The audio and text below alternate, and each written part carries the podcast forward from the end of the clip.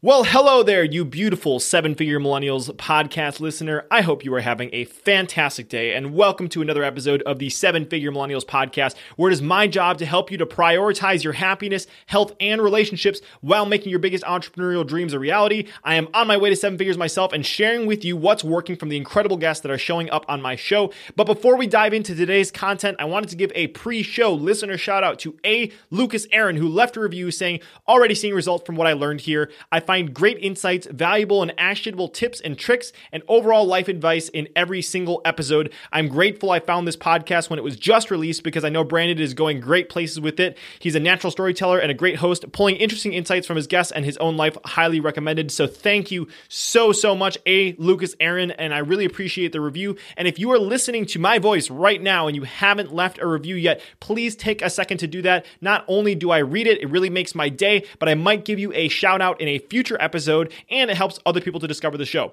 So with that out of the way, today's guest is Joshua Shafran. You may not know Joshua Shafran's name, but chances are good you do indirectly know his work because he's the brains behind a number of businesses and marketing innovations that are now industry standards. We dive into some of those things today in this episode, like how Joshua was actually the inventor of the one-click upsell and that he was actually the founder of the Two Comma Club, which was a newsletter in two thousand six, and he has since sold the name to someone you have probably heard of. But anyway, Anyways, going back to his bio, Joshua is often referred to as a reclusive marketing master because of his low-key approach to business development. Joshua is at his best when he's taking an idea and turning it into a thriving multi-million dollar business starting from scratch. His business credits include a startup he helped grow from zero sales to over fifty million dollars, which is why industry insiders nicknamed him the fifty million dollar man. And just a few of Joshua's many breakthroughs helped turn a two million dollar company into a nineteen million dollar business in eighteen months. In this episode, you're going to learn three crazy things. Number one, why in two thousand nine, after spending five days with billionaire Richard Branson on his private island, and he was supposed to be quote-unquote successful, he got back from that vacation and realized he hated his life and decided to shut down his entire business and what he learned from that crazy experience. Number two, how you can use heart share marketing. This is Joshua's distillation of marketing knowledge as one of the pioneers in the industry, so keep a close eye out for that. And number three, his A to A framework and how you You can go from being a stranger to your target market to becoming a trusted advisor. And one more quick thing before we dive in. We kick things off in this episode by talking about a story of Fred the flat-headed flea. And before I introduce that with Joshua, I really challenge you to think about how you could potentially see yourself relating to Fred. So with that kind of strange piece of advice, please enjoy this action-packed and incredible conversation with my new friend, the one and only Mister Joshua Shafran.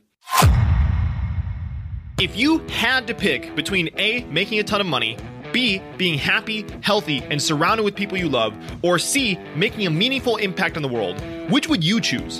The good news is that today we don't have to choose.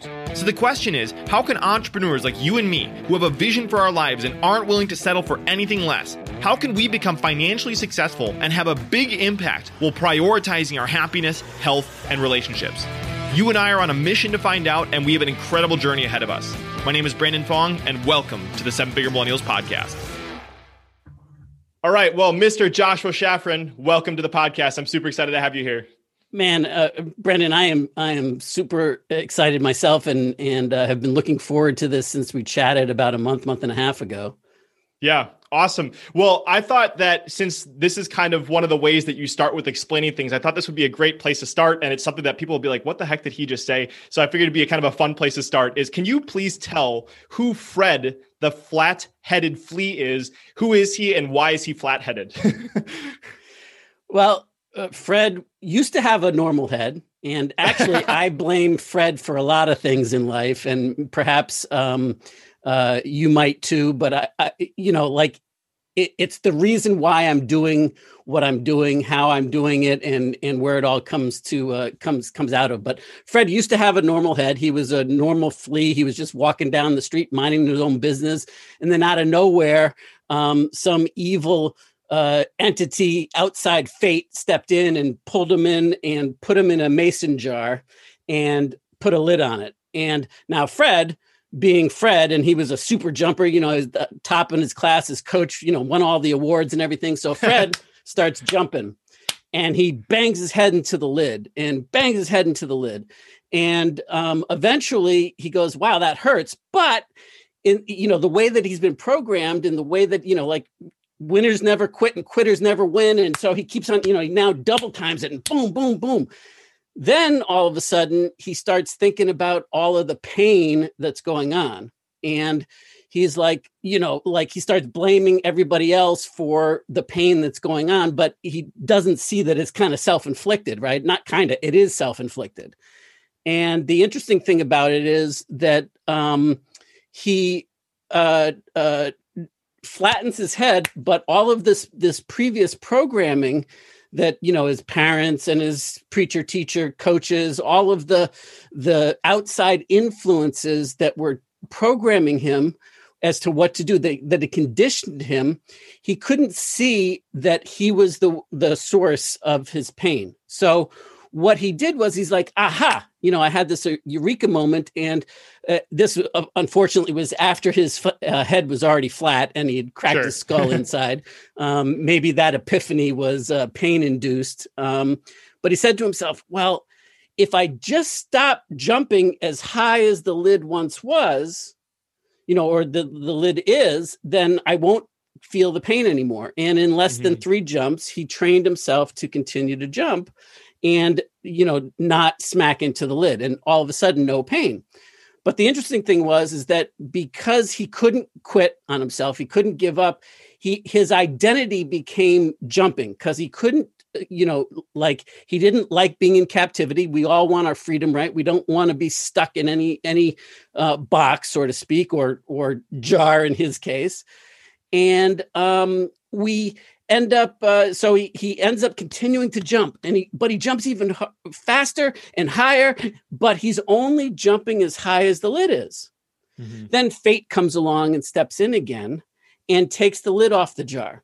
And the interesting thing about it is he'd say, well, you know, I'm out. Like he, because he's perfectly capable of jumping out. He's got the ability. I mean, that's the, the reason why he got his flat head to begin with. Yeah. He was able but, to do it before. right. Right. Like, so like, yeah, he, he's got this. The interesting thing is, is that he continues to jump, but only as high as the lid once was. The lid is no longer there. And so we all have these limits that we believe in our life are there. And we're sure that it's absolutely, and to go any further equals pain. And yet the funny thing is, or the sad thing is, or however you want to look at it, is that Fred's going to die in that jar, mm. trapped in a prison that he created in his own mind. He's going to continue to jump because that has become his identity. That's who he is. He, you know, he he's he's not a sellout. He's he's the top in his class. He he's the best at everything. So he keep, continues to jump.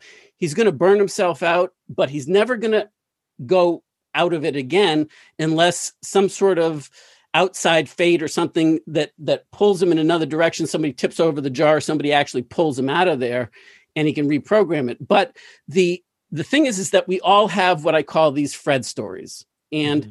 they're unconscious. They're conditioned into us and they happen, you know, throughout our entire lives, and they limit us without us even knowing that they're limiting us because they become invisible to us and they become part of our unconscious um, awareness that we just accept is the truth.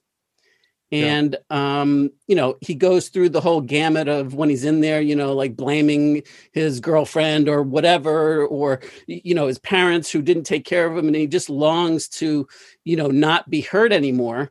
And yet he's got the freedom to be able to jump out anytime he wants. It's just that he's, um, you know, un, unable to see it. And yeah. uh, I- go ahead.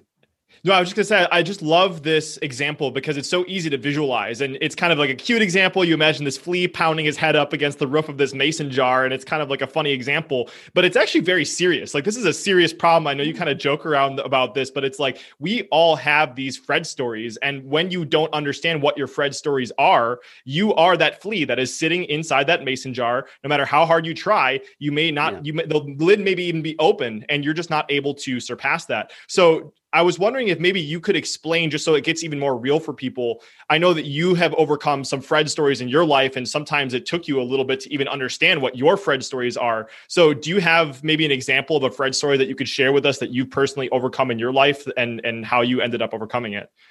Uh, only about a billion of them. A billion. Because they they what ends up happening is that it's it's a uh, it's a three-step process. We tune into different beliefs. And and by the way, a belief is just a thought that we've thought again and again and again to the point right. that it becomes something that we believe to be true. Yeah, and it's physically but, wired into your brain, like because right. you've trained your brain to think that way. Right. And and all beliefs are limiting. Right? Mm. Because they have a beginning and an end. They're, it's not the unknowable, uh, un, unwashed future it, it, it, or the the the to- totality of life, right? The infinity of life. It's limited. So it's a thought. A thought has a beginning and an end. It has a limitation. Now, some of these thoughts or some of these beliefs serve us. They empower us. They get us closer to where we say we want to go. Some of them, without us knowing it, are taking us further away. So what I just would like to set as a foundation here is that that how we create these Fred stories is that we it's just a thought that we think again and again and again and again till it becomes a belief or a core belief. Mm. Sure. And so what ends up happening is that passing thoughts become habitual thoughts, habitual thoughts become, you know, core beliefs, and then core beliefs become like Uh, ironclad part of our identity of who we are. And somewhere between the core beliefs and, you know, the, the habitual beliefs, it becomes invisible. It becomes yep. part of our operating system, our, our, our mind's operating system, our heart's operating system. And so, you know, like,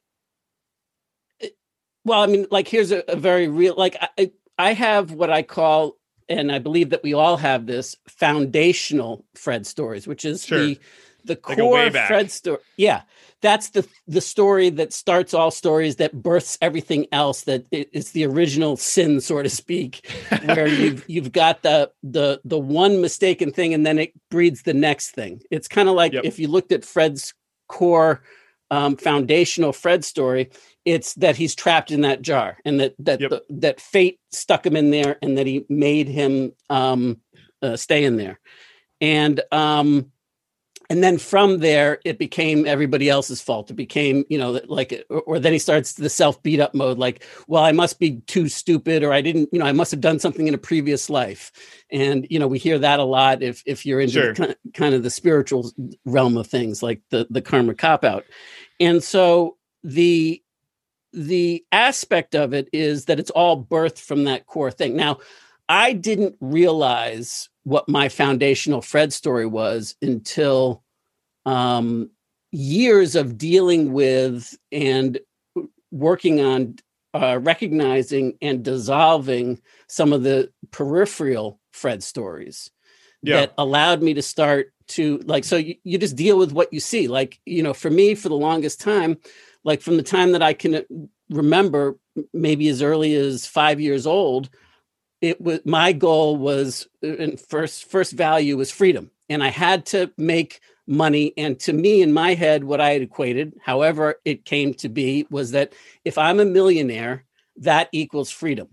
So mm-hmm. I pursued every single thing from literally the age of five years old, selling candy on the street corner, and you know, like it on up. And then I got into Think and Grow Rich and, and stuff like that when I was in my uh, late teens and into college. And, you know, so I, I was always pursuing the next thing that was going to, you know, make it work for me, that was going to fix it and give me that, um, that success that I wanted, that give me the yeah. freedom that I craved. And so for me, I, I was just going to say that that one of those Fred stories that I didn't realize was that I was trying to look outside myself to fix myself and to change my circumstance, that if I could just become a millionaire, that it, everything would be done. And mm-hmm. I had the struggles of overcoming and and realizing that it wasn't about just buying more programs and more programs and listening to more stuff and reading more books. I'm still a big fan of personal development, as you can tell behind me, and that's just a small fraction. I mean, I've invested yeah.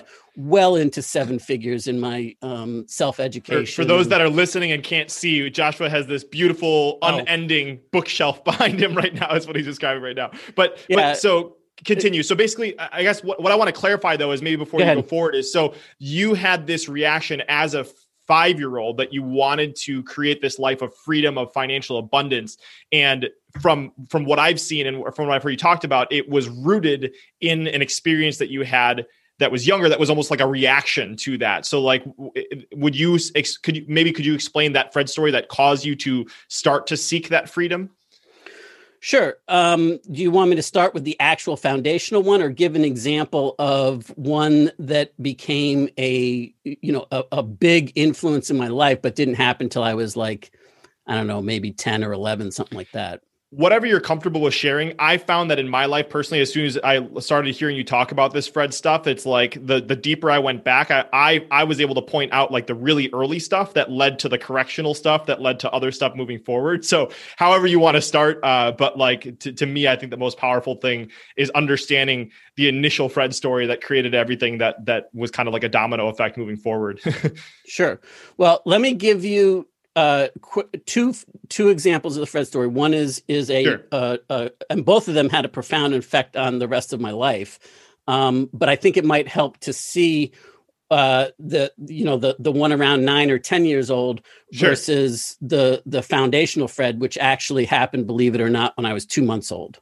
Wow. Um, and and so. Th- For a lot of people, I think, at least for me, I don't know, like I couldn't recognize that that was even a possibility at two months old, that I had some of this conditioning and programming take sure. place that I had no idea about. So, um, so, so here's the deal. My dad was a professional musician. He led the lifestyle of a professional musician, and he um, was brilliant as a professional musician. He played with some of the greatest uh, musicians alive, Tito Puente, Ray Barretto, uh, the band, John Lennon. He recorded with some of the greats. He was known for uh, playing the trumpet and the entire brass uh, instrument family. Um, if you're over thirty-five years old or forty years old, which you probably aren't if you're part of the Millennium podcast, then my guess is that he's probably on some of the albums or, or vinyl records in your collection or your parents' collection. Um, but he never um, was able to uh, uh, live the freedom lifestyle that he wanted. Mm. And he was always um, in pursuit. You know, he was the typical starving artist, the stereotypical, you know, like you can't be true to your art and be successful. Uh, somehow the two, you know, whatever his Fred stories were that was going on, but that seems to be a common theme for those of us that have a strong creative artistry in us, that, that, you know, like we struggle with that tortured soul of, of the artist uh, type thing, where we think it's, you can't have one, you know, it's not, it's an either or, it's not an and, and that money's evil and all of that stuff. So he um, had that very strong in his life. So even in spite of his brilliance, in spite of all the success that he had had, all the people that he played with and all the, the connections that he had in the industry, he was always paycheck to paycheck, paycheck to paycheck. And um, the and he was always constantly letting down me personally as his, his son.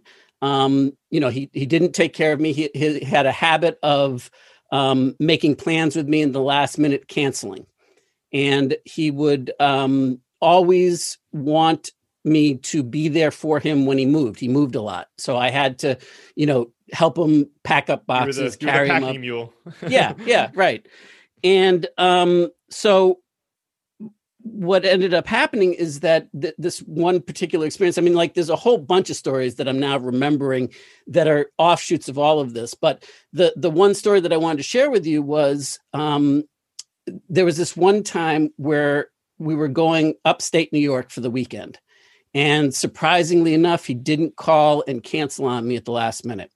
He picked me up and we drove up there, and and uh, we had two bikes that he had on the, the bike rack, and we were going to have this whole biking weekend out of it, and and uh, you know, get some exercise and be in the the nature and and the mountains up in upstate New York and and and so on. And he gets up there, we get up there, he pulls over to the side of the road, and he says, uh, "Get out." And I said, okay, is this where we're starting? He's like, yeah, just get your bike and get out. And he only took my bike off the bike bike rack. Hmm. And he said, I'll see you in a little bit. I said, well, where are you going? He said, I, I, I got to take care of some stuff. Now, I did know that he was dealing drugs, that part of the way that he supplemented his income at that time was to uh, sell weed. Um, and so he was going up to his suppliers, to the to the grow house, to get his next um, supply. Hmm. And I said, Dad, you know, why do I have to wait here? Why can't I go with you? He said, well, I'm trying to protect you. And I said, what do you mean? He said, well, um, I don't want you to know where the the grow house is, where my supplier is, uh, where my dealers are. And um, because if you get uh, captured by the, the F B I or um, the police or a rival ju- drug gang, Uh, no, first it was the it was the authorities, you know, the the the um, the legal community. First, he says to me, um, "I don't want you to, you know, I, I want to protect you. If you don't know where it is, then you can't tell them anything." I said, well, Dad, I would never drop a dime on you. Then he says, "Well, if um, if you got captured by a rival drug cartel, um, they would torture you until you told them. So this is my way of protecting you." And I'm like, and you're you're nine or ten at this time when this is happening. Yeah, I don't remember exactly, but I wasn't older okay. than ten or eleven max. Um, and I remember thinking to myself, well, that's fantastic parenting, because don't you understand that it, if they, even if I don't know and and I get tortured, they're gonna they're not gonna believe that I don't know where it is as your son. So they're gonna kill me anyway. So great right. job on protecting me, right? Thought that one through. Yeah. And so this was part of a really bitterness that took hold on me. Um, although at the time I wasn't able to, um, I had to, in my mind, I had to make everything better. I had to accept everything that was. I couldn't express myself. I couldn't, you know, like, like standing up for myself, being assertive was, um, Uh, not something that I knew how to do. And I was scared to do it because if I asserted myself in my mind, one of my Fred stories was, is my dad isn't going to love me. He's going to leave me. He's not going to um, ever want to see me again. Right. And so like as a kid, I just internalized that and accepted that to be true. And I'll, you know, at, at a certain point in time, I, I built up the courage to tell him to go fuck himself when he did it to me. But it wasn't until I was in, in um, getting ready to start college, actually, that I actually wow. did it. And um, which was, by the way, after trade school, because I went from high school to trade school, then to into college. And um, but it came out as go fuck yourself, which was, you know, passive aggressive rather than Um, being assertive and being okay that I'm I'm just drawing a boundary. No, no, this is not this is not acceptable. I'm not willing to do this. Yeah. And so it took me a long time to realize the energy difference between the two. And a big piece of my personality is to be passive, to be placate everything. At least it was. And until I can't take it anymore, until the dam bursts. And sure. so then when the dam bursts, look out because my New York City street kid comes out and I'll cut you. You know, and and that's where it ended up going. Like, that's how I survived. And um, as you can imagine, it burns bridges, it burns relationships. It, it uh, I mean, it, it's not the whole thing, but it's it's part of what ended my first marriage. Um, and, uh, it, you know, it, it it contributed to all of that. Um, yeah. And so- It, it, go ahead. I'm sorry. Well, I, I was just going to put a bow on this for people just so I can understand the whole concept of where this is fitting in, just because one of the things in, in studying Joshua and learning from him uh, ever since he started sending over his materials is that in your, in your business, if you're listening to this right now, if you're sitting inside that jar, if you're hitting up against that barrier, lots of the times it's not like a tactic or a strategy in business. Lots of the times the stuff that we're unable to see in our lives, the unconscious things are actually what are holding us back. And so the more that you can understand these stories that Josh was talking about, these Fred stories, you may not think that an experience of your dad leaving you on the side of the street while he's going to deal with drugs, it has anything to do with your business. But believe it or not, like that stuff is the stuff that's ingrained that's holding you back. And so the more that you can uncover your Fred stories, And I know, I think it was funny, Joshua, when we first connected, I had put a, a quote inside of the chat in the workshop that we were in, and you immediately responded to it. And I realized after going through your material, uh, why, but like the quote is by Carl Jung, and it's until you make the unconscious conscious, it will direct your life and you will call it fate.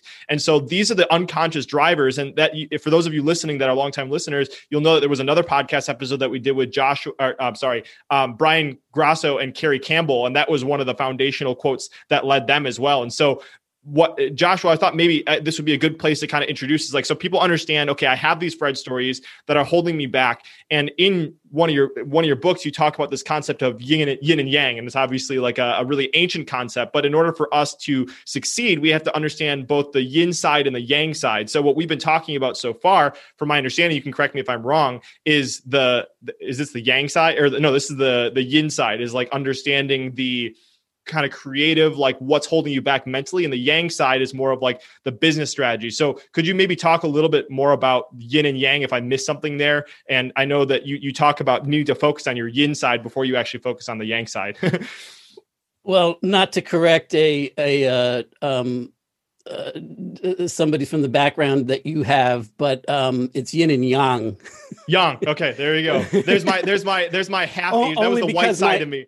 My Chinese martial art uh, Sifu uh, will be like out of his head with it, yin and yang. It's too Americanized for him. Yeah, there you go. There was, um, that was the white side of me, not the, not the Asian right, side of me that said that right, incorrectly. Right, so right. we'll play. We'll uh, it's funny. Um, yeah, so I mean, like the yin side is your your inner inner game stuff, your confidence levels, your uh, creativity, your belief in yourself, your self-esteem. All of the things that drive and allow you to move forward or um, create however you do decide to move forward. And the yang side is the outer game strategy, the tactics, the details, the the how I'm going to go about, what is my my strategic plan? How do, you know, what do I do today, tomorrow, the next day to build my business to a success? Where the yin side worries about like, okay, so let's say you build your business to this mega success. Are you going to be happy, fulfilled? Is it going to be meaningful to you? Are you going to be making the impact that you want to make? And are you going to want to do it? Or is it going to be a deeper prison for you because you mm-hmm. only followed and listened to the yang side of your, the yang side of your, uh, your, your situation, right? Um, so what I realized early on, well, I shouldn't say, after I got my first taste of success and after I became a millionaire for the first time, uh, and then I made and lost millions, not once, not twice, but three more times. Like, and I'm talking about like, not just one million, but like I've made hundreds of millions of dollars in the course of my career, um, for myself, for my clients, for, you know, like, like the, the, the results that I've been able to create have been nothing short of astounding, but I was always on this roller coaster mm-hmm. where, you know, as soon as I made it, sooner or later, I would s- sabotage it or something outside my control would happen and it would, uh, you know, dissolve on me. And In it wasn't until like two thousand nine when um, I intentionally shut down my entire operations after getting back from hanging out for a week on Necker Island with, you know, Dan Cushell and and a bunch of really awesome Yannick Silver, you know, uh, Joe Polish, some awesome entrepreneurs, um, and not to uh, the least of which was Richard Branson, and having to spend, you know, four or five days FaceTime with Richard Branson. I was miserable because I realized that when I got back, I, I hated my life. Even though I, by the outside world, I was successful. Right. Um, I had focused so far on measuring everything in my life against the yang side of the equation that was driving it. And um, instead of the, the, the balance between the two. And what I started to realize is that there's it's zero factors. Um, You, if you go all yang and you have a zero factor on the inside, well, multiply a billion times zero and you wind up with zero results. And, you know, you wind up there. And on the other side, which is what I struggled with for a long time, I had like all this internal work that I was doing, all the the studying, all the the the new stuff that I had uh, um, yeah. acquired, all the, the the different business opportunities that I had invested in, all of the different programs that were going to fix me that this time it's going to be different. This time, this this is why the all the others failed me, and this this time it's going to be different. Um, but I had all of that in there. The reason why I didn't have success is that I wasn't putting the yang side to work. Mm-hmm. So I had a zero on the yang side. Like I was scared to get in the game. I was scared to take action. And um, so let me just pause right here and saying, so you can be incredibly successful while completely ignoring the, the, the more of the story, the Fred stories, that kind of stuff, right? So like you're able to just kind of butt your way through that. Is that correct? And that's what you're able to do, but then you realize it wasn't sustainable the way of approaching it that way. Yeah. I mean, like the zero factor is just to give an example, right? But I don't believe that it's possible to have absolute zero on either side. Sure. Right? Like it, it, it's degrees of it, but watch what happens. Like, let's say I, like for the, the first, um, well, the first thirty-two years of my life, I focused, you know, almost entirely on the inside of it. And I got good at, you know, the subconscious mind and the uh, reprogramming and the subliminal tapes and all of that stuff. Uh, the, the, you know, anything about the power of the mind, Think and Grow Rich by Napoleon Hill, all of that stuff, working on your confidence, your self-esteem, all of the, the stuff that's important there. And let's say I built that up to, you know, like just to use big numbers, let's say that's a million on that side. And on my results As side, in, on the inv- investments in, when you say you built it up to a million, you spent a million dollars on investing in that? Or what do you mean when you no, say a million? I just mean that the number that I'm assigning to that side of the, oh, okay, the equation. okay, the equation. Got it. Okay. Yeah, all right. So yeah, million, million a million on that side. But I only have like uh, uh, a one or fractional numbers on the yang side. So I'm getting some results, but it it isn't what I really want. And um, uh, like, let's say it's zero point zero zero one on the yang side of of implementing, of taking action, of of overcoming my fear, of feeling the fear and doing it anyway in the real world, as opposed to just in my mind and, and just in terms of visualizing and goal setting and, and, uh, you know, future writing down the, the, the vision of everything that you want to have and that you're going to have and saying it as if you already have it. I was doing all that, but mm-hmm. the problem was, you know, inside I was saying, well, this is bullshit. Like I, I do not have it yet. I don't really believe what I'm saying. Anyway, that's, that's still part of the inside of the equation. But what ended up happening is that I focused for so long on the, the, the yin side that once I started focusing on the yang side of the equation, I made rapid progress towards my goal, which in my mind, remember, was to become a millionaire so that I could have the freedom that I wanted. And that was going to fix me. That was going to mm-hmm. make all my pain, all my problems go away when I equaled millionaire. So from the time that I started really focusing on the uh, the balance and balancing out the yang side, taking massive action and and being, you know, like very type A, you know, embracing my uh, aggressive side of my personality and, you know, get it done, competitiveness and, and uh, you know, like win at all costs, that type of thing.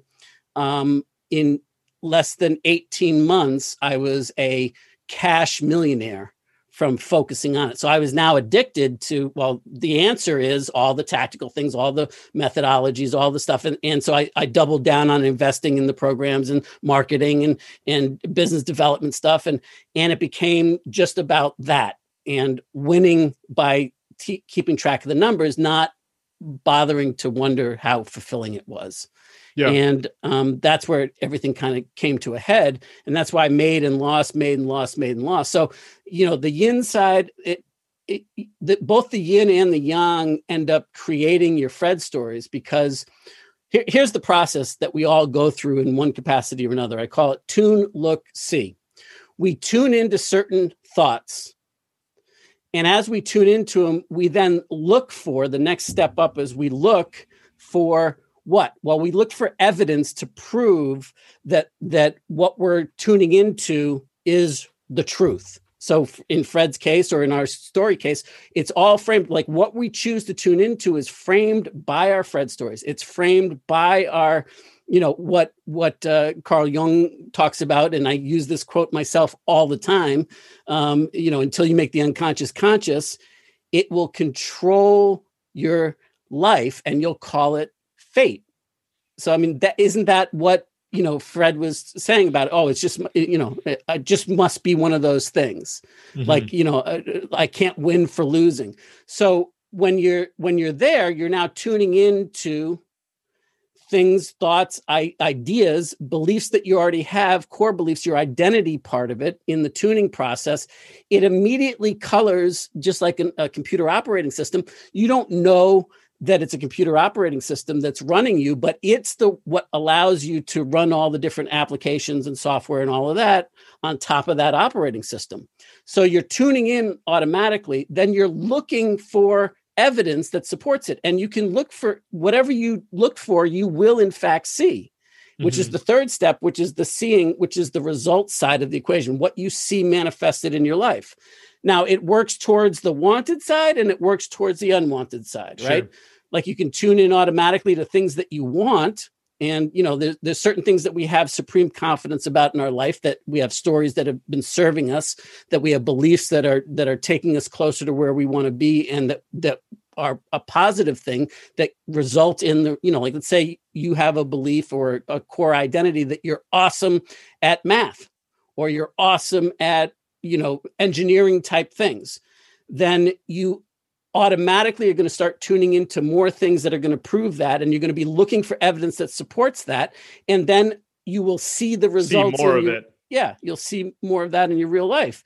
And on the other hand, we also have things that we tune into that we don't want, because I mean, mm-hmm. like every subject is two subjects, what we want, and what we don't want. And so, you know, we have core and, and until you learn to unwind these um, Fred stories, you're going to operate completely oblivious to the fact that this is even going on. But you, if you ever just, just take an objective observer look at it, you'll see that it starts with you're tuning into some thought or idea, and you're looking for evidence that supports that same kind of tuning that you're doing, and then you end up seeing the results, whether it's on the the what you want side of the equation or what you fear happening side of the equation. Yeah. And it just it stacks up. Yeah. Well, thank you so much for sharing that. And and I apologize if this is like a really rough transition. I kind of see a loose connection, but but one of the things that I thought was really fascinating from going through your profit profit book was this the the blind the three blindnesses that we suffer from. One of them, the very first one you say, is quo vadimus blindness. And again, maybe I messed up the Jung and I can't pronounce Latin or Chinese things, so you could tell me if I pronounce that incorrectly too. No, but, I think you um, got it.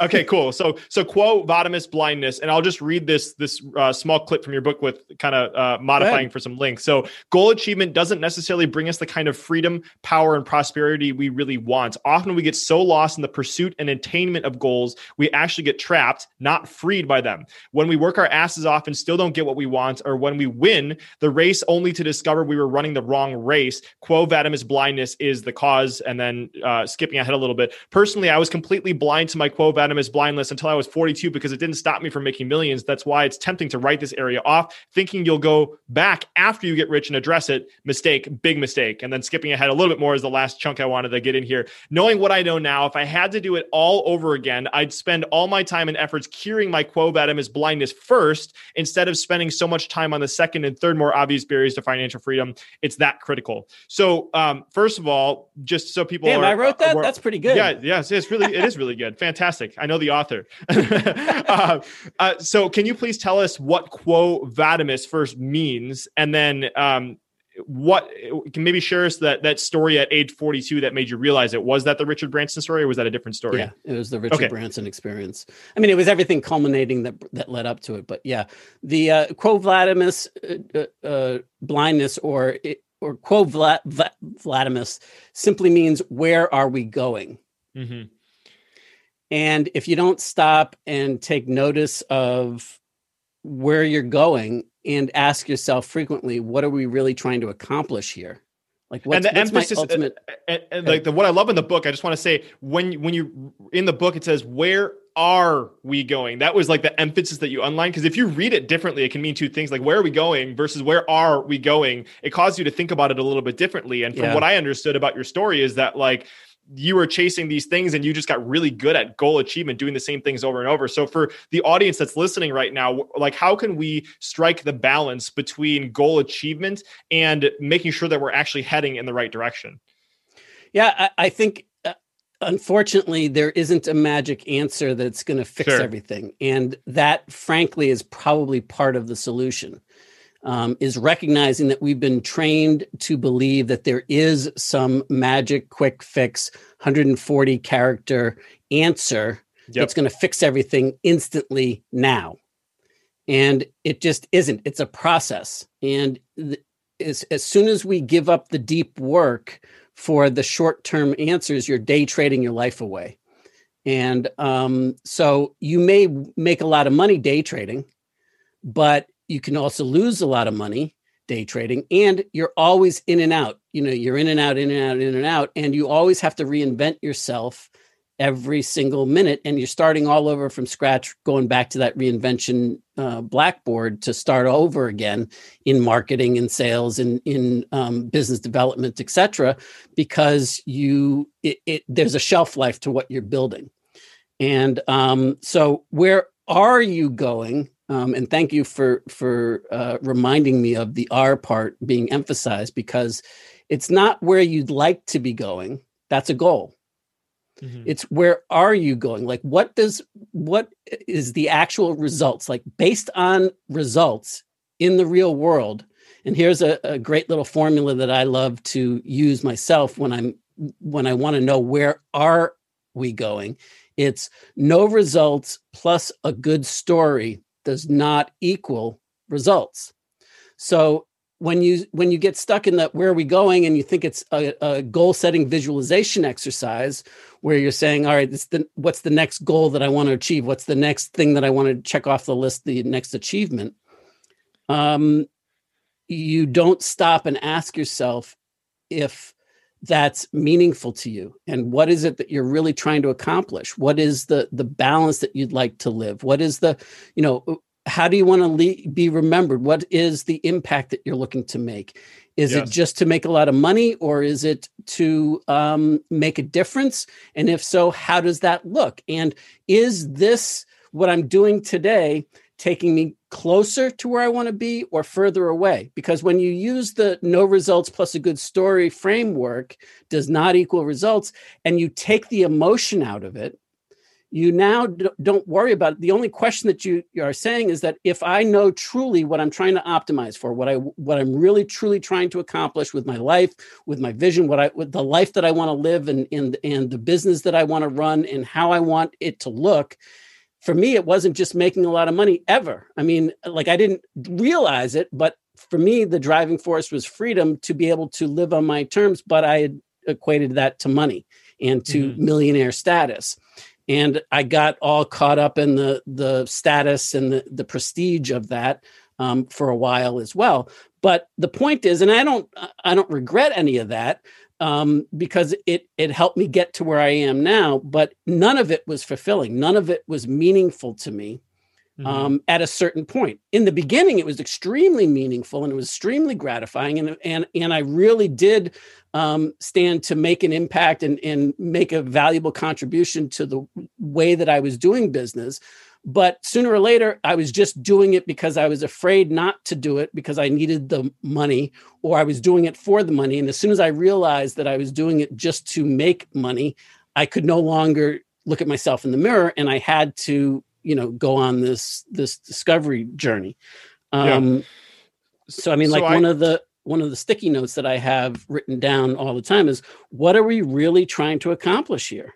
Mm. Like, like, what is it that we're optimizing for? And like, that's my filter. And if I am true to myself, then it allows me to say, all right, is this bringing me closer to where I truly want to go? That's meaningful to me. That, that is my vision for a bigger future.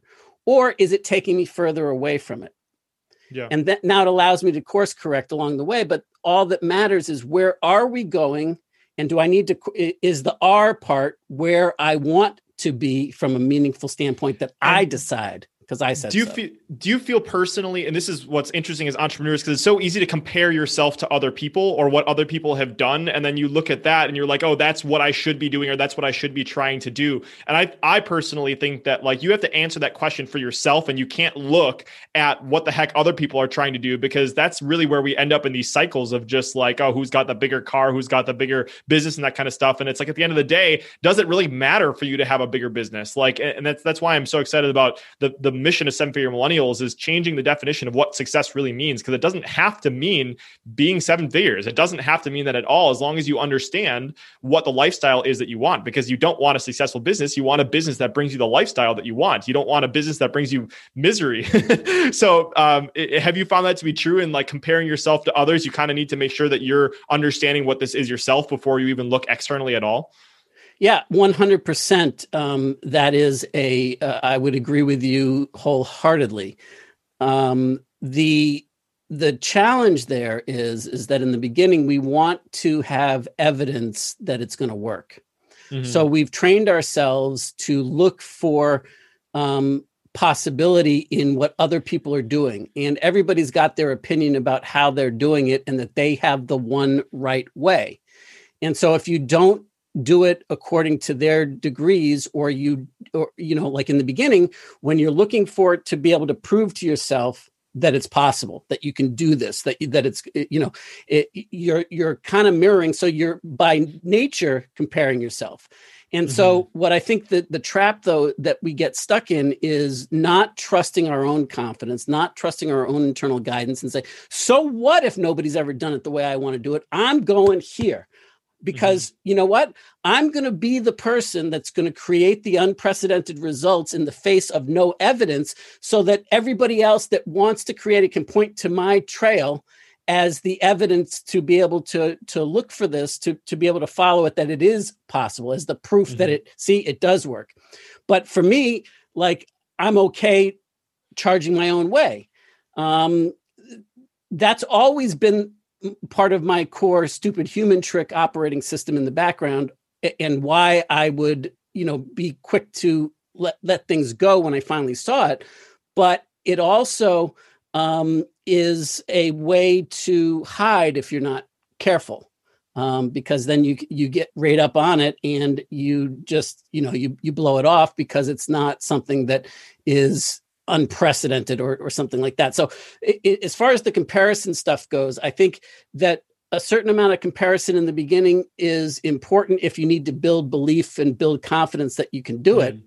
But the instant that you create any kind of results in your life, or any kind of failure type results in your life, you got to stop looking at what everybody else is, because nobody but you can decide whether it was an improvement Right. or whether you got value from it, or whether, you know, and, you know, how big is, is big enough, or, you know, only you get to say what your success is supposed to be and how it's supposed to be. So um, the comparison trap is, is a big one. And um, I definitely got stuck in that, you know, like, that's why I ended up going to Necker Island. That's why, you know, like, not that it wasn't valuable, but it was like, well, all my peers are doing it, so I, you know, I can't be a chump and not, you know, pony up the the forty thousand dollars to to be able to hang out there and and have bragging rights to do it. Right. Yeah. Okay. So up until this point, we've talked a lot about the internal work, about the Fred stories, about understanding the blindness spots. And I know, you know, we, you have so much content. It, it was going through, this was like yeah, really so interesting. I, like, I okay, knew how this was we... going to be. no, no, this is, this is awesome. And so one of the concepts that when we initially connected, I'm like, oh, that would be really interesting to dive into is, uh, you know, this is where we start moving into like the business growth kind of things. And one of the things you talk about is this concept of heart share marketing. And I know we wanted to discuss that today to give the, to the audience. So So can you share what heart share audio, or heart share marketing is, just to begin with? Yeah, it's my term. I've coined it. Um, it it's it, it, as I, I'm going to end up writing a book and, and turn it into something and and uh, in the future. But um, if you look at the evolution of marketing over time, first it was uh, capturing attention-based marketing. It's it's all yep. about get, getting attention. So we have, you know, the craziness, the, you know, to, to get people's attention so that you can capture their attention. And we know the A D A formula of salesmanship, you know, attention, interest, desire, action, right? And that's that's the steps to the sale. That's the steps to, to marketing. And it still is the case in, in, in a lot of respects, because you can't, you know, if you don't get somebody's attention, if they don't give you any focus on what you're talking about, then they can't ever, um, you know, you don't have a, an opportunity to build interest and desire and get them to enroll in Take taking it. action. And so the, the, the next evolutionary step of this stuff is that what I would call mind share. Now, all of this is like important in the beginning to go through this evolution. It's a stair-step process to this. But, and by the way, all of this is from the perspective of your market, of your audience, of the people that you're looking to influence and do business with. It's their attention. It's their mm-hmm. mind share. And what mind share says is, okay, I want to own a particular idea or space in their mind when they think about this idea or when they think about this subject. And for a lot of marketers in the online world, this is where they Be, this, this is as, as advanced as they get. Most of them are still sure. stuck in the um, attention world and just the interruption and the, you know, any kind of attention is good attention. If I can, if I can get your attention for a minute, um, then I, I've got a shot at it. And you see all of the ads are built around that. The people that are getting cheaper results with their advertising in the online world have graduated to at least um, a mind share aspect of it where they've right. created enough credibility. And the interesting thing about the, the marketing aspect is, is that this is all about, like I said, your audience, but it's up to them. They get to choose how they choose to position you. Mm-hmm. They get to choose when they move from just, you know, a mild interest or, or an annoyance into an interest into um, now you're, you've, you've captured my mind. You've got some intrigue here. You've got some,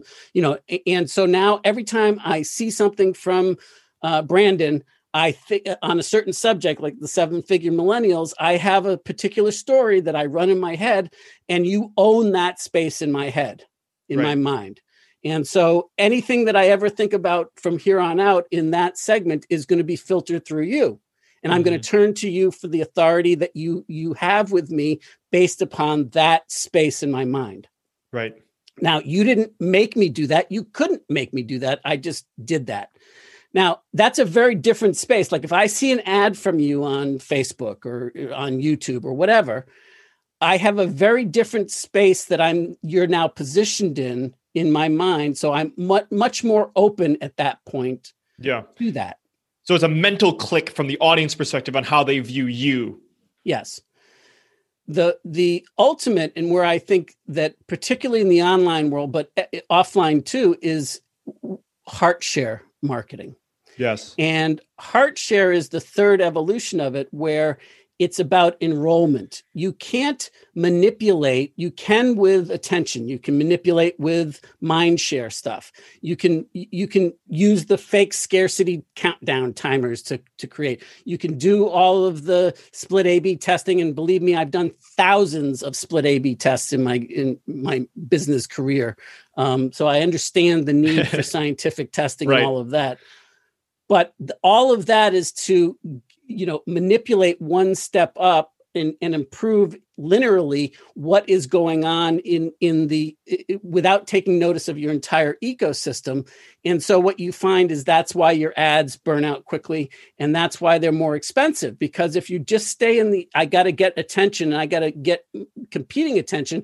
Well, then guess what? It's a hard road to go down because there's, you know, everybody's attention and focus is scarce, and their job in the online world is to tune out as much as they can. Otherwise, we're going to go insane. Right. Right. So that's why it takes so many more eyeballs, so many more impressions, so many more clicks before somebody actually makes a uh, takes an action or makes a buying decision that's important. And so that's the the. What ends up making your ads more expensive, what makes your your cost of the the ac- customer acquisition, the first time order more expensive, um, is because in the beginning, there there is no relationship. But if you focused on bringing people through and they go into the mind share, now that becomes a very different place to engage with people. Now, when you see yes. an ad on, in your news feed, right? If you have If I've elevated and I've given you mind share in my mind, you know, then when I see something of you from you, I'm going to look at it in a different eyes. I'm, I might not have an interest in it, but I'm at least going to give it a shake before I delete it. You know, mm-hmm. like like it, it, depending on my mood or whatever, and depending on the strength of the the relationship or the perceived relationship that I have with you, that's that's running my mind share. Heart share is the like. How do I, um, I'm enrolled in your vision. I'm, I want to be a part of what you're up to. I, I enrollment versus salesmanship, and it cannot ever be manipulated yep. because it's one hundred percent I, on the other person's side. Go ahead.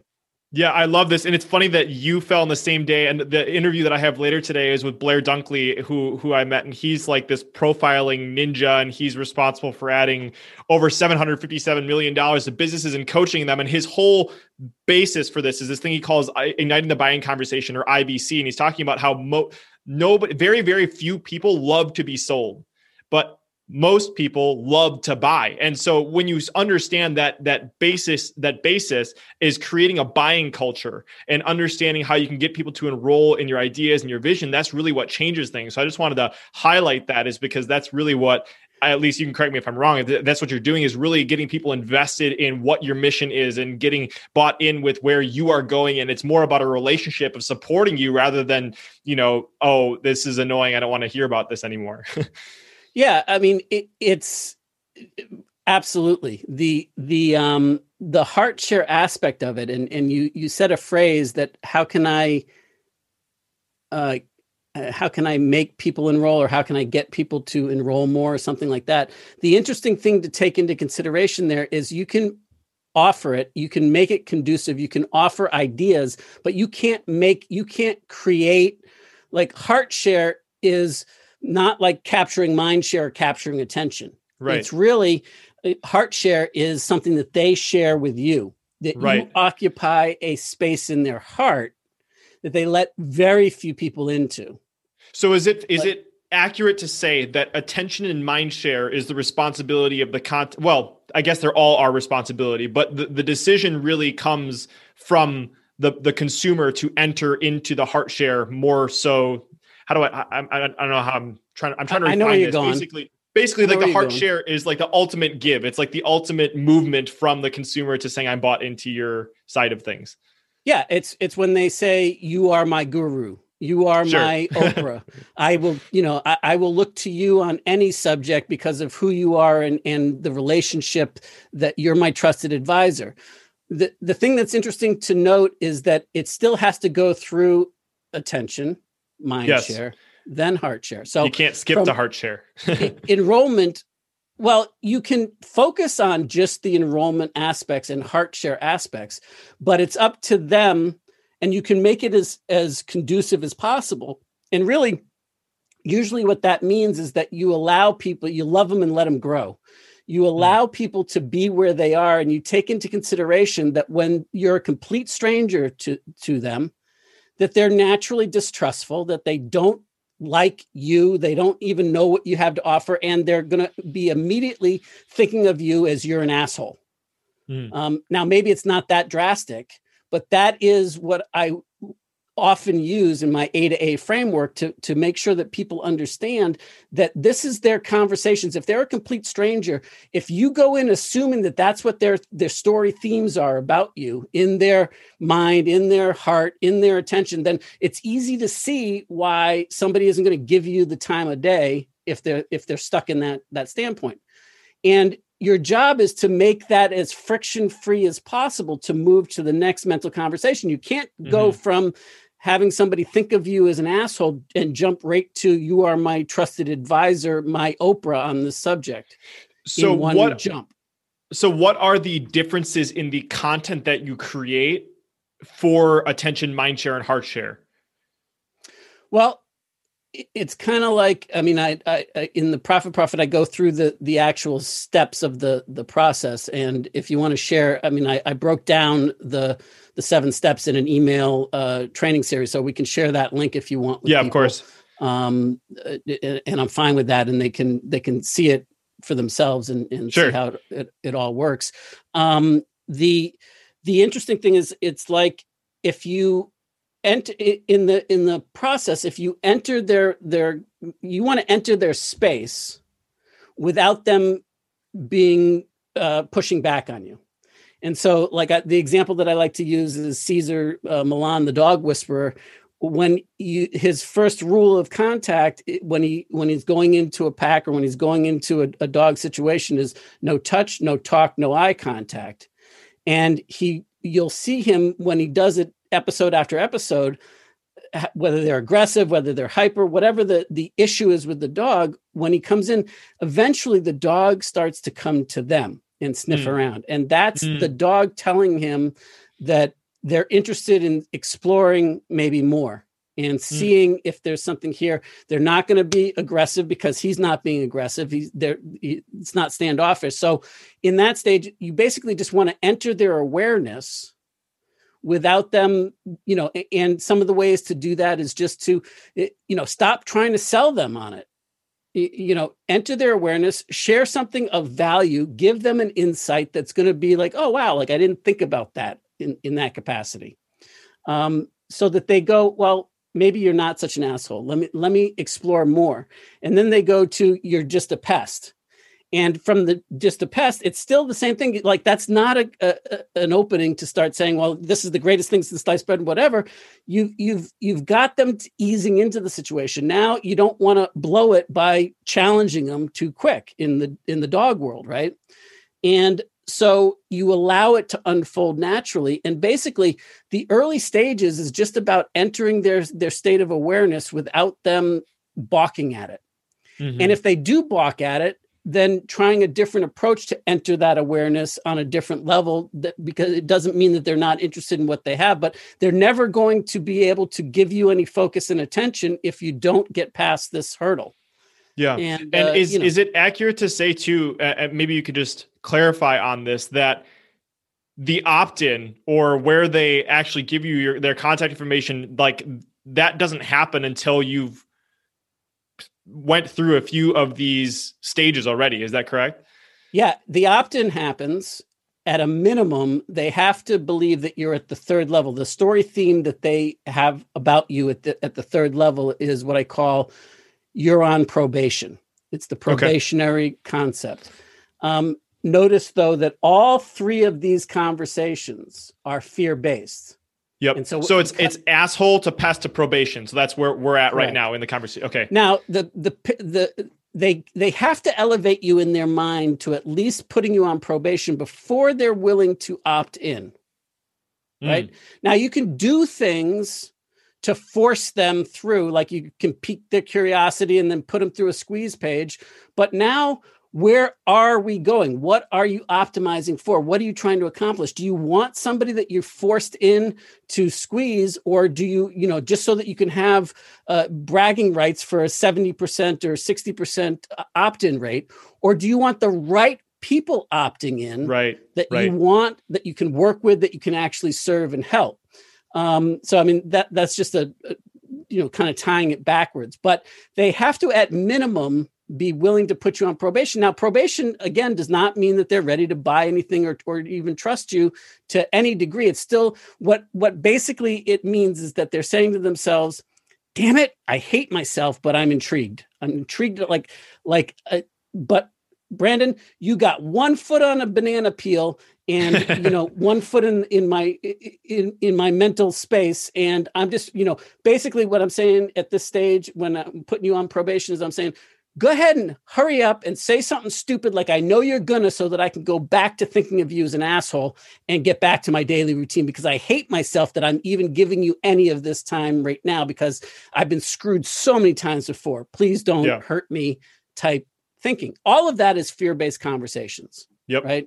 And it's not linear like this either. I mean, like it, it, there's elements of all of this, but it's it's easy to start thinking about it in these compartments, because it's just the journey of how somebody goes from a complete stranger to trusted advisor. And, and it's really just depth of relationship building. The fourth mm-hmm. step, and by the way, the fourth step is not where um, uh, is not where the sales takes place either, is the fourth step is like, oh, now you're just like me. Wow. You're just like me. Now, sometimes the probation and the just like me and, you know, like, I like what you have to say happens all in, you know, really, really fast. Like it did with you and me. Like we, we immediately bonded, we connected and boom. Like, so I, I didn't go to the probationary period. I went all the way to mm. the, the fifth step uh, with you immediately, because we just connected there. But the, The thing that I want people to realize is that when you're just like me, we don't buy from people who are our best friends, who are our drinking buddies down at the bar. We we might or might not, but basically, just because they're the same as us, they're they're just like us, does not mean that they are have a right to guide us or that have any kind of credibility with us right. to uh, on a particular subject. So this is where people get screwed up a lot, right? Because they think, well, I got to know, like, and trust. How many times have you heard the steps to the sales? You got to, you know, know yep. them, like them, and trust them. Well, really, the like and the trust part, there's there's a piece missing with the trust. And it, because they're still not going to create a buying conversation necessarily. I might trust you as a friend. I might trust your opinion on something, but I'm not going to think of you as a as a leader in my life or as somebody that I should actually listen to on this particular subject until and unless I offer you the elevated place of respect, which is the authority conversation. You are an authority mm. level conversation. So it's know, like, trust, and respect you on a mm-hmm. particular subject. Those are what have to take place prior to me being willing to spend one dollar with you. Wow. And now you can see why the first sale, the front end sale in marketing channels and circles, is the most expensive. Yep. That's why I built, you know, a hundred million dollar plus business model around going negative. Like the, the first front end sale was um uh the, was an average of fifty dollars, right? And the the cost of the sale was generally somewhere around a hundred bucks to one hundred twenty dollars to create that fifty dollar sale mm-hmm. on average. Yeah. The reason it's so expensive is because you, you actually have to do that. And this, I, I just want to say how valuable this is that Joshua's sharing this, because there are so many people in the industry that will go and they'll tell you how easy it is to break even or make money on the front end of a of a low ticket offer. And like, you can do that. I think that you can, if you have the right heart share with your audience, if it's a really warm audience, and maybe you, you can correct me, but like, this is kind of, this is super valuable. What he's sharing is just understanding how much goes into this. And sometimes when you hear people saying these incredible numbers about front end offers, it's because they've already went, they've already gone through all these stages uh, that, that Josh was talking about. Yeah. I mean, it, it's like, it it also relates back to what we were talking about earlier with the, you know, quo vadis blindness, which is mm-hmm. the, like, where are we going? What are we optimizing for? What are we looking to create here? And the thing that, that you, you need to really kind of dig into with this is the, you know, like, you can have great mind share and you can make money on the front end. You can do these type of, you know, free plus shipping and handling or quote unquote tripwire offers, right, to ease people in, and you can then upgrade them, and you you have that that entire upsell funnel and cross sell. And, you know, as somebody that actually forgot that he was the creator and inventor of the one click oh. upsell, which is another story entirely. Believe me, I understand how that's important, and, you know, so that you can get the, the maximum dollar value out. However, is that really what you're the t- kind of customer that you're optimizing for? Right. When I started the Two Comma Club back in two thousand six, I started it with a free plus shipping, you know, like the first two issues, sixty days free, uh, just pay the shipping and processing in two thousand six. Now, by the way, I had modeled it after something that a business model that I created in nineteen ninety-nine uh, on, you know, to, so, I mean, I've been doing this stuff for a long time. Um, now it's like standard operating procedures, because what's happening is that somebody will take a flyer for, you know, seven bucks, ten bucks, you know, even twenty-seven bucks, but they might not have any commitment to you or to the thing or whatever. But now you get them into the, you know, you can do that all with mindshare. You can do that all with capturing attention, right? I mean, like mm-hmm. attention-based marketing and, and mindshare marketing. And can you make money on the front end? Absolutely. You still can, particularly in the online world, because everybody, you know, wants to do everything affiliate-based and joint venture-based. So it's all mm-hmm. referral marketing. So what they don't realize is that they, they, you know, they have very little chops in the, the, the cold advertising space, right? But let's just say that they're making money with some sort of low resistance offer on the front end. that they're actually making money, or that within, you know, like uh, three days they're they're to break even or the positive because they've got their their metrics all worked out and and and organized. What kind of customer does that create?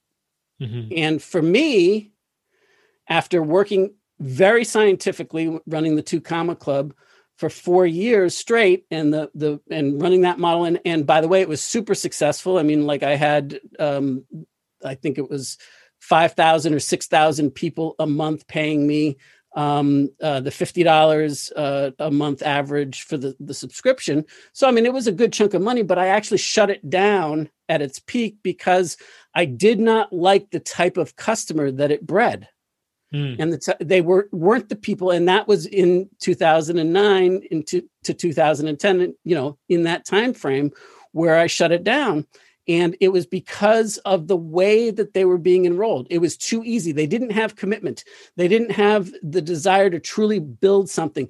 They didn't get the true value out of the materials that I had for them because of the way that they were enrolled. Did I make a yes. lot of money? Yes. Did it, did it, Uh, have great conversions? You bet. Um, you know, but did it work long term? No, not for what I was optimizing for, not what, yeah. what I was building for. And the lifetime value of that customer was very, the percentages of the people that would do business with me deeper were much, much lower. So I had to have, you know, thousands of subscribers in order to get a few good clients, just because cream r- rises to the top. Whereas now you take like a Jeff Walker uh, business model, where I don't know if it's still this way for Jeff, but for many years, and it probably still is, like his first front end product was a two thousand dollars product launch formula program. So it's like a, a high end, high end front end, essentially, which is his low end, right? Mm-hmm. And right. And I think he does two open enrollments a year or something like that, or maybe it's only one now where he, he open enrollments. But what he does the rest of the year is build credibility, build value, create an impact, give insights, give value all across the, the, you know, through his videos, through the YouTube channel, all of the, you know, his ideas and concepts. And the act of buying and enrolling in his uh, product launch formula, the value that he creates there as he's marketing to people is valuable. Like the, mm-hmm. usually it's, he could sell that pr- part of it for uh, uh, several hundred dollars, just the, the value that he's creating that he's using as the enrollment mechanism. But his goal is not to have low-end products. Now, is he leaving money on the table? Very likely he is, but not for what he's looking to do. He wants, yeah. you know, so then he upgrades them to the, you know, his inner circle group and, and his mastermind group and, and all of that. And I don't know, but, but the last time I tuned in, Jeff is one of these people that is real clear on what he wants. Yep. Lifestyle, what he's looking to build. So he probably has his number when, you know, all I need is, or all I want right now is to work with a hundred people in this group per year or something like yep. that. And it doesn't matter that he could have more, that he could be bigger numbers, because he's look, looking to create what he's looking to create as lifestyle would have it. Yeah. And with all that clarity and, and just, just, I just want to close a loop for some people. Cause obviously some, some depending on uh, where people are coming from, Jeff Walker, product launch formula. If you haven't seen his stuff, check it out. Phenomenal. But like, it's this, he was one of the, he's one of the O Gs like Joshua is of the internet marketing uh, launch formula. Just, I just wanted to close that loop in case people were saying that. So yeah. I mean, and he's brilliant. Um, and he does it the right way. I think, you know, unfortunately his methods have been prostituted and have turned into a quote unquote business model. But all it is, is just, you know, like, like Jeff and the people that really get what he's doing and are following him, they're building real businesses. It's kind of like Apple, right? They do yep. product launches every year or so, and they do big launches, but it's not this and then over. Right. It's this and this, and up, you know, yep. it, it stair steps up. And yep. that's exactly right. You know, I mean, it, it, it, so it, it's not like, are you looking for a cash flow? Well, if you're looking just for cash flow, get yourself a commission sales job, yeah. you know, um, because you're always going to be starting all over on Monday, you know, unemployed again. Yeah. So this, this is an incredibly valuable tangent. Thank you so much for sharing your, your insights on that. I want to make sure that we close another loop of, of finishing the, I know we were going kind of through the A to A framework. So we've talked about the conversation that's happening in people's minds. Starts out as an asshole. You move to the past, you move to probation, you move to you're like me. And then you started to allude to it, but we didn't get quite to the next step. Uh, if you yeah, wanted so to share what's enough after you're like me. Respect where now I look at you as you are an authority on this subject, whatever the subject is. Maybe it's widgets. And now I see why, but I believe that you are an authority. I have elevated you to a mental themed conversation or story that I'm making up about you, that you're an authority on X, widgets, mm-hmm. whatever. Now, when you make me an offer, you, because what you've done is you've gained my attention. You've built extreme interest. Otherwise, I would never, ever be willing to elevate you to an authority, respect-based conversation. And you've uh, now built up that that uh, rapport level with me enough or deep enough where I'm willing to trust you enough and respect you enough to make a buying decision. Now, that buying decision might be to exchange money with you personally on some level, or it might be to trust you that when you say, hey, you need to go check out Joshua or Dan, for example, that because I now respect your opinion so much that I now go to Dan's site, and you don't just tell me to go to Dan's site. You say, you know, you need to buy this or whatever, you know, I mean, however you do it, you now, the halo effect now spills over. And mm-hmm. because of the, the, the rapport, the respect, the authority that you have with me, I make a buying decision instantly. Now, right.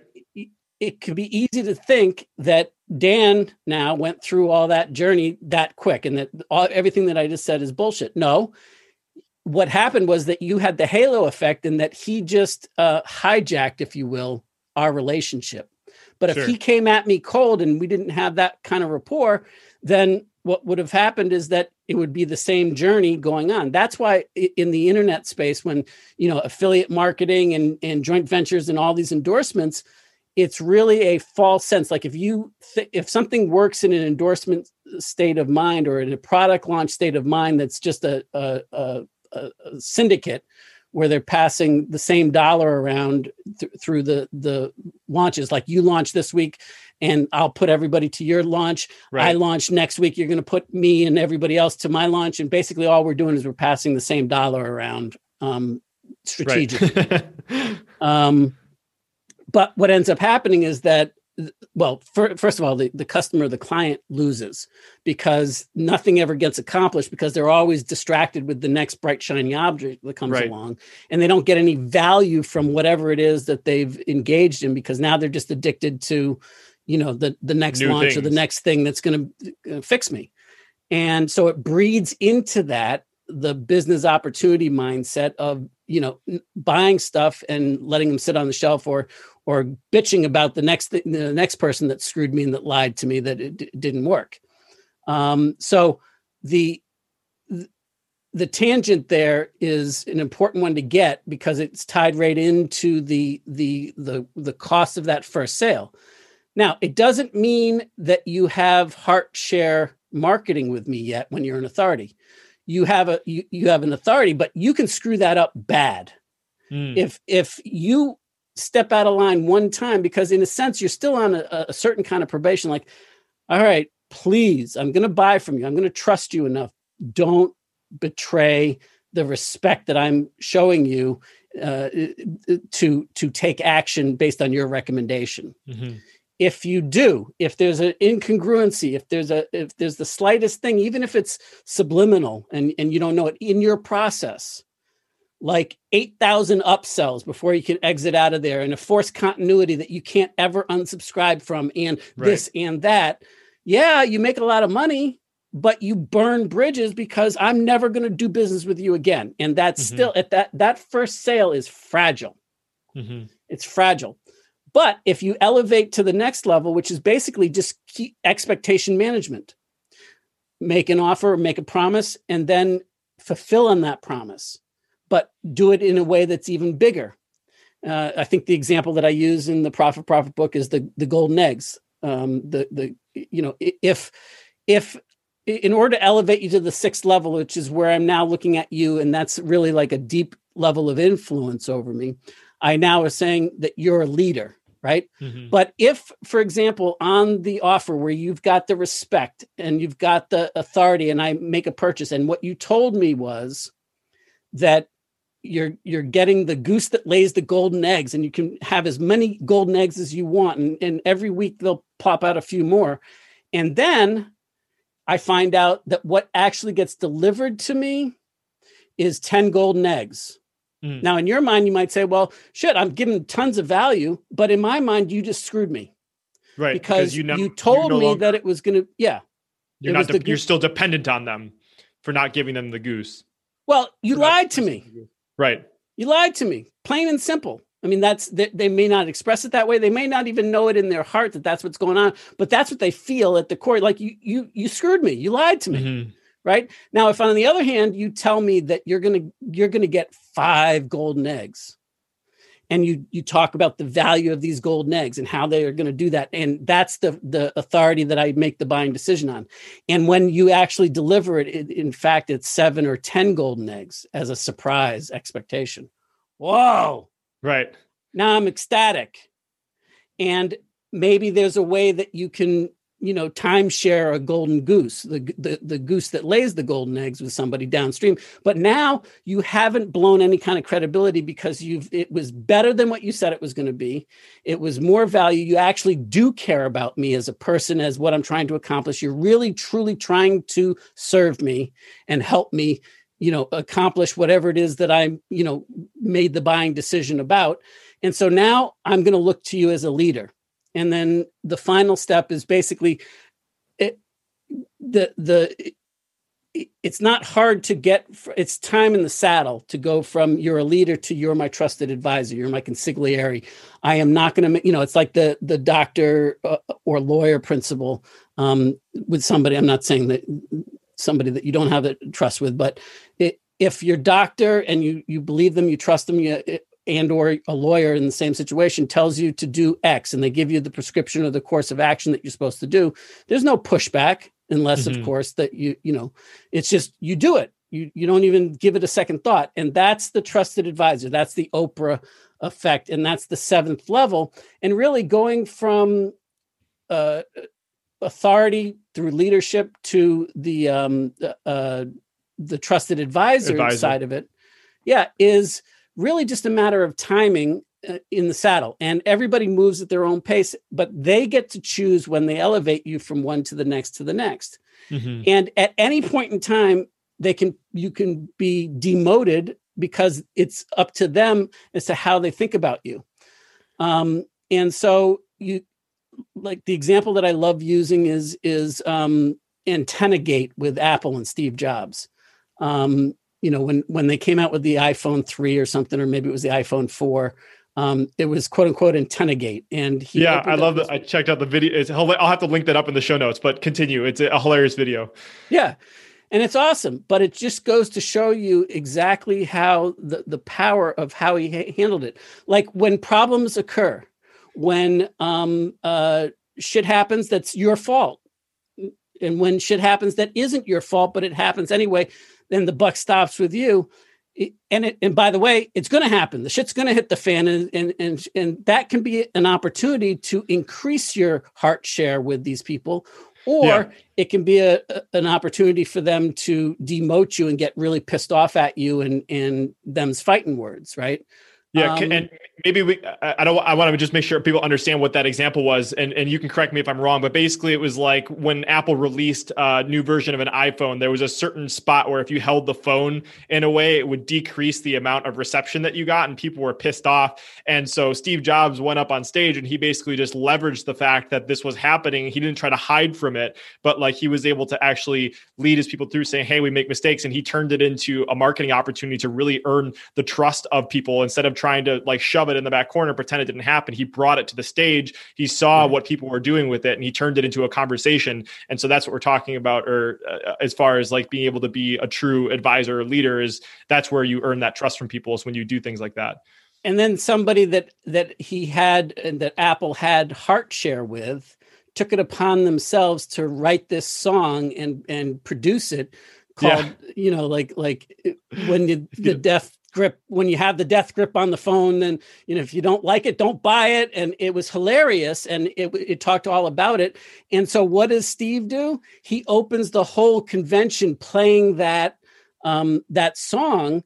And even though it was self-serving, but what he's doing also is then he's, he's going to spin the whole thing. By the end of it, you're, you're like, if you're not an a- Apple zealot, you're like, you have to be after this, because he's, he's just, you, you've, he's enrolled you, or you've enrolled yourself in what he's doing, but now you're, and he gave you something. But also what he did was when he showed that video, it wasn't his, he didn't produce it. He didn't know the, know that it existed, but he ended up adding it to his press conference, to his big, you know, announcement.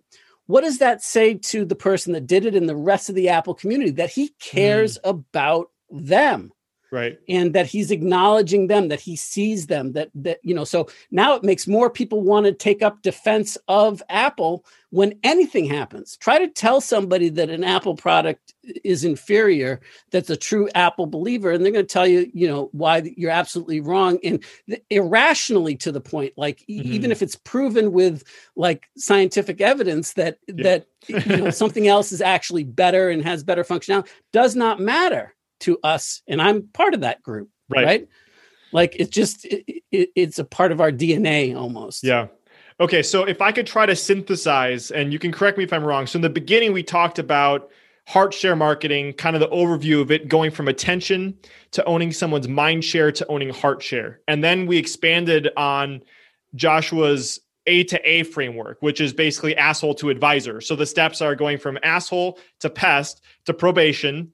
And if I were trying to paint a picture in the in you, the listener's mind right now, at least, and Joshua, you can correct me, but like, is it correct in saying that the asshole past probation, that's part of the attention part of the beginning, right? Is that where we, sure. we bridge there? And then then we move to you're like me and authority, and that's kind of bridging to, we're going from attention to mind share. And you're then building the last trust part, and respect with those two steps. Right. And then and then we go from leader to advisor, which is really moving into the heart share component of developing the real relationship with people where they're able to really trust you. And this is just brilliant because so many people don't understand this. And like, this is very enlightening for me reading through your profit profit and going through your A to A framework after you sent me all this material. I was like, oh, this is just gold. What you're sharing here is because this is the invisible barrier that many people don't understand. And if you try to skip around these steps and it, you look at people that are crushing it, it's just like there are some invisible heart share, you know, components to what they're focusing on that really make the magic sauce happen. So I, I just want to give, give you a sincere compliment, and like all the stuff that I've, I've had the opportunity to go through. Like, this is just so eye-opening. And I love that you've peeled back the curtains on your experience and really showing what people what's possible with this. Oh, well, thank you. Um, I, I do think it's a missing ingredient um, that, that people just don't understand. Um, you know, and if, if, if you tie it all together, Um, with what we said in the beginning about the Fred stories and the quo vadis blindness and, and and all of that, and you tie it all in, and now you're you're rowing your boat in a direction that you want to be rowing in, and you know who you want to serve and who you can serve and who you want to create, and and equally as important is who you don't want. Like that right. whole journey of of asshole to advisor is the people that you don't want. You want them to continue to opt out and think of you as an asshole because you don't want them, because right. you can't serve them, yep. right? Instead of trying to appeal to everybody all the time, you now narrow it down. And and I guess the the one thing that I think might make this a little bit more clear, at least on the seven levels, is is simply this, that marketing is just a a, a story of relationship building. And really, all of us have mental conversations that we're running in our head.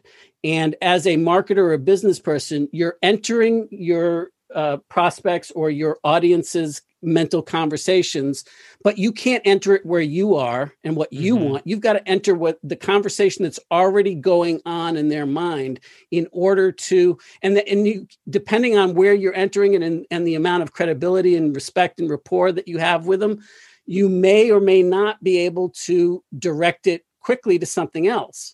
You may have to go through the, the journey of elevating their conversations and just tweaking it from, you know, the asshole conversation, mental conversation that they're running about mm-hmm. you, to you're a pest. And it's a lot easier to make that bridge and then pest to Uh, probation, probation to, hey, you're just like me, actually. And then probate, uh, you're just like me to authority, leadership, and advisor. Yeah, I would say too, if you're, if you're listening to this, one of the, one of the O G copywriting books you can get is Breakthrough Advertising by Eugene Schwartz. And this kind of reminds me of the stages of awareness. This is one of those levels of epiphanies that people have, is because in Breakthrough Advertising, he talks about how customers are in different stages of awareness at different times. And the more that you can understand that, enter that conversation. And Eugene takes it from a different perspective. But this is another level of what Joshua is talking about today, is understanding what part of the conversation they're having in your head, are you the asshole or the authority, is going to change how you need to create your content and your copy and your products and the, the, the funnels that you create to really communicate with them in the most effective way possible. So, um, yep. Joshua, and if you thank just you. Use those seven yep. as a theme, right? As a story theme to, to go by. And you think of them as those are the type themed conversations, and you, you design your videos or your, your copy or whatever to each of those themes to let them elevate at whatever level and however fast they want to do. I think you'll find that you create a much faster flow through Yeah. that will actually strategically bring people through a lot quicker, and they go at their own pace. And because they're in the driver's seat, it usually ends up going faster. Yeah. Well, thank you for giving us a true golden goose today. This is absolutely incredible. And I look forward to seeing the eggs that it's going to lay in the audience. And also I'm going to be stealing this and using this as well. So I really, really appreciate that. I know we could keep going. You're super generous with your time. So I just want to say thank you yeah. so much for sharing all this value with us. But if you could kind of make sure that the person listening to this right now, I was, I'm trying to get better at speaking to one person instead of, so if you're listening to this and not anyone else, just me, you, and Joshua hanging out right now, if they could only get one thing from this conversation, what would it be that you would want to make sure they took away? Well, it depends on which side of the equation, but if you're talking about the marketing and the Yang side of the equation and the business development, um, I would advise people to remember that it's a process of relationship building, and that it, it it's all about uh, emails. And until you get somebody to actually opt in and build a relationship with them that is, that you're in control of on an email basis, you don't have any kind of real in-depth relationship with them. And having said that, the the business starts, your business starts with the first opt-in, just the first one.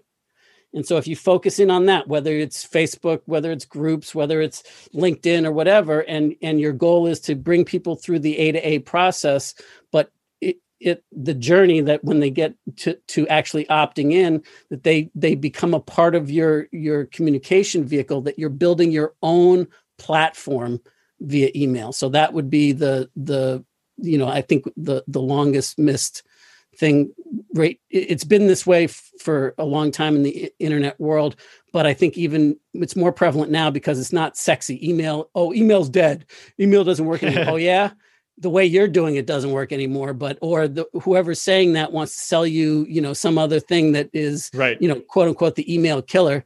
But you know, it it it begins and ends there. That's how, if you want to build a long-term business model that has perpetual income, perpetual influence, and perpetual impact that serves people and that elevates like a Jeff Walker type business model, um, then it's, it, it's got to be the engine, the heart is email and building your relationship, your rapport via email. And it always okay, so starts with the first one.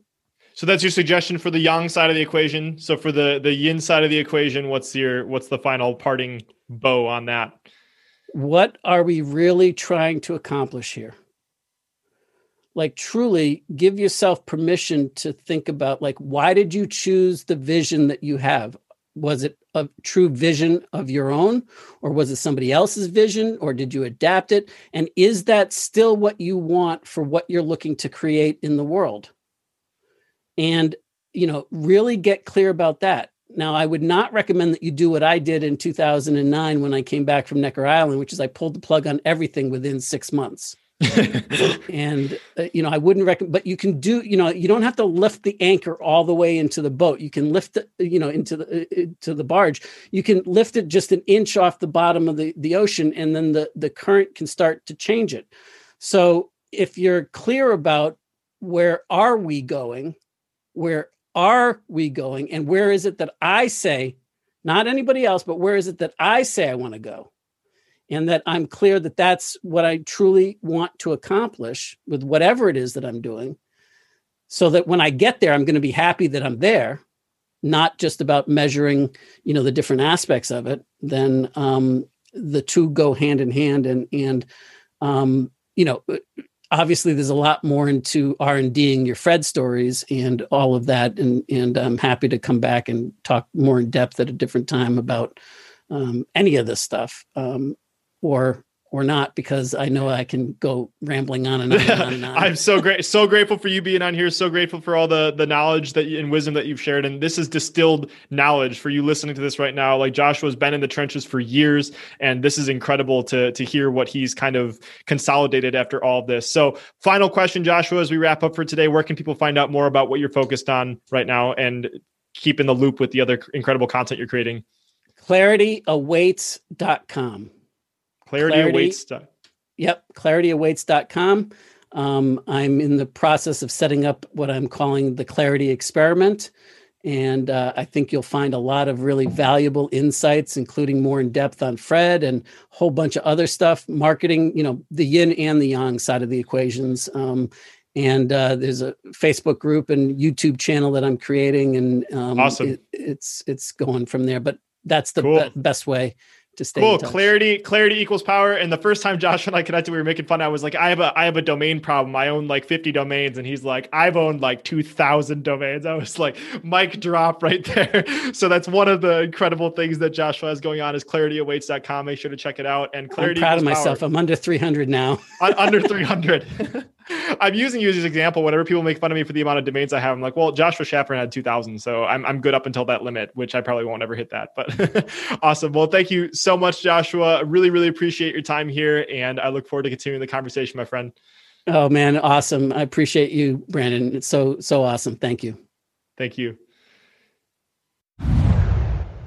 Hey, it's Brandon here again, and I have a quick favor to ask before you head off, and that is if you are listening to my voice right now and you are currently using either Apple Podcasts or Spotify, it would help me a ton if you could stop what you're doing, take five seconds to tap the number of stars that you think the show deserves. So if you're on Spotify, there's a place to add a star rating right underneath the name of the show. And if you're listening on Apple, just scroll down where you're seeing all the episodes, and there's something that says tap to rate. Just tap the number of the stars that you think the show deserves. And you may not know this, but I typically spend over five hours of my own time each week just researching a guest on the show. And then there's the time that's spent recording the show, the intro, reaching out to new guests, and of course all the editing, publishing, promoting that my amazing wife and high school sweetheart Leah helps me to manage. So all that to say, there's a lot that goes on just to get to the point where you listen to this episode. So if you appreciate the content and have ten, five to ten seconds to spare, it would help a ton if you could leave a quick rating on the show. Extra credit if you choose to leave a review, but just tapping whatever stars you feel the show deserves helps a ton, and it takes so little time. So whether you choose to do that or not, I so appreciate you, and I'll talk with you soon.